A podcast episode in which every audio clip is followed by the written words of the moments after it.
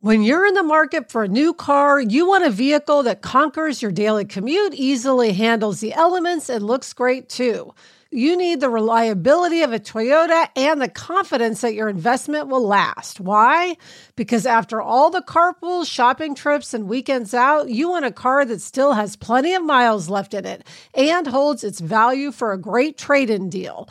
That's where Toyota leads the pack as the number one resale value brand for 2024, according to Kelley Blue Book's KBB.com. So check out the all new, fully redesigned 2025 Camry or test drive a stylish and affordable Corolla sedan or hatchback. And remember, when you choose Toyota, you're not just buying a car for today, you're investing in trade in value for tomorrow. Visit buyatoyota.com, the official website for deals, for more. Vehicles projected resale value is specific to the 2024 model year. For more information, visit Kelley Blue Book's KBB.com. Kelley Blue Book is a registered trademark of Kelley Blue Book Company, Incorporated. Toyota, let's go places.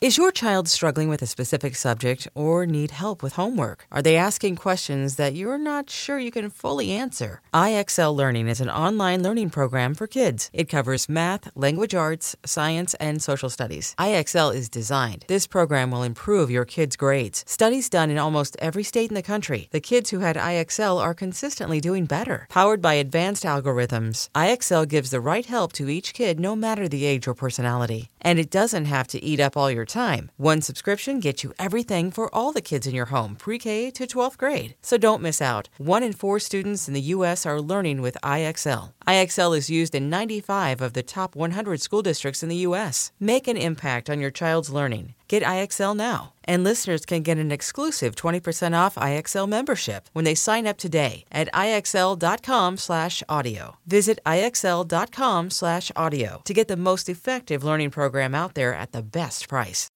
I'm Gretchen Rubin, and this is A Little Happier. Years ago, I read the 2008 memoir called Chasing Daylight How My Forthcoming Death Transformed My Life by Eugene O'Kelly. And I've never forgot the realization that O'Kelly describes. Eugene O'Kelly was a highly successful executive. He was the CEO of KPMG, a major accounting firm. At the age of 53, he was diagnosed with brain cancer with three months to live, and he wrote this memoir in the three and a half months between his diagnosis and his death. A few nights after his diagnosis had been confirmed, he decided that with his remaining time, he wanted to, quote, unwind all his relationships with a truly rich and unforgettable encounter with each person who'd mattered to him in some way. He sat down at the table and drew a diagram of several circles, each inside the next.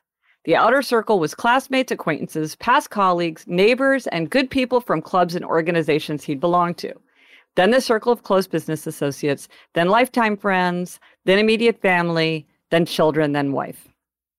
To unwind these relationships, he decided to start from the outside and work toward the center.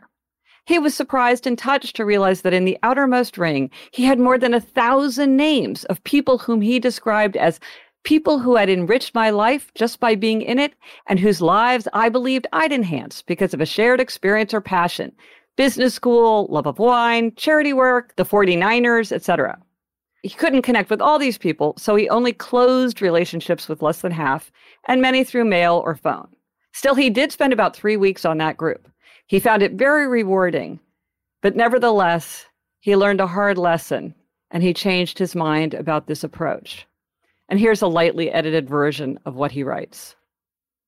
Given my attention to detail and my natural thoroughness, I had to remind myself how easy it would be to spend lots of time with the outer circle, which would ultimately be at the expense of the inner circles. I thought about how during my previous life, I might have unconsciously been too consumed by the outermost circle.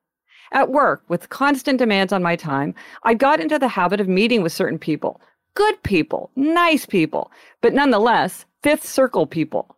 Was it necessary to have breakfast with them four times a month? I could have done less of that.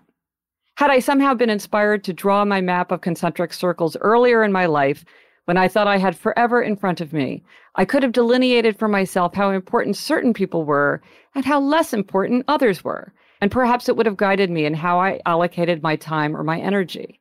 I realized that being able to count a thousand people in that fifth circle was not something to be proud of.